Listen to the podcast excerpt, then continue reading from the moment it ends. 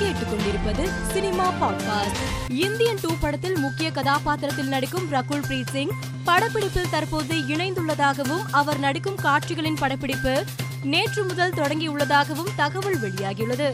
நடிகை அமலா பால் தனது முன்னாள் நண்பரும் தயாரிப்பாளருமான பவ்னீந்தர் சிங் தத் மீது விழுப்புரம் மாவட்ட போலீஸ் சூப்பரண்டிடம் புகார் மனு அளித்துள்ளார். கருத்து வேறுபாட்டால் பிரிந்த நிலையில் தன்னை பவ்னீந்தர் சிங் தத் துன்புறுத்தியதாக அமலாபால் குற்றம் சாட்டியுள்ளார். அவரது புகாரின் அடிப்படையில் விழுப்புரம் மாவட்ட குற்றப்பிரிவு போலீசார் பவ்னீந்தர் சிங் தத் மீது பதினாறு பிரிவுகளில் வழக்கு பதிவு செய்து கைது செய்தனர். லெஜண்ட் சரவணன் முதல் முறையாக தயாரித்து கதாநாயகனாக நடித்த தி லெஜண்ட் திரைப்படத்தின் சாட்டிலைட் உரிமை ரூபாய் இருபது கோடிக்கும் ஓடிடி உரிமை ரூபாய் இருபத்தி ஐந்து கோடிக்கும் விற்கப்படலாம் என்று தகவல் வெளியாகியுள்ளது. தாழ்த்தப்பட்டோர் குறித்து சமூக வலைதளங்களில் அவதூறு கருத்துக்களை தெரிவித்ததாக நடிகை மீரா மிதுன் மீது தொடரப்பட்ட வழக்கு விசாரணைக்கு வந்தது. அப்போது காவல்துறை சார்பில் ஆஜரான அரசு வழக்கறிஞர் மீரா தலைமறைவாக உள்ளதாகவும் அவரை தேடி வருவதாகவும் தெரிவித்தார். மேலும் விரைவில் கண்டுபிடிக்கப்பட்டு நீதிமன்றத்தில் ஆஜர்படுத்தப்படுவார் என்றும் தெரிவித்தார்.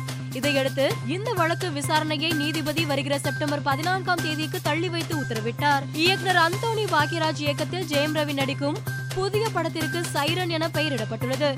இதில் ஜெயம் ரவிக்கு ஜோடியாக கீர்த்தி சுரேஷ் இணைந்துள்ளார். மேலும் செய்திகளுக்கு மாலை மலர் பாட்காஸ்டை பாருங்கள்.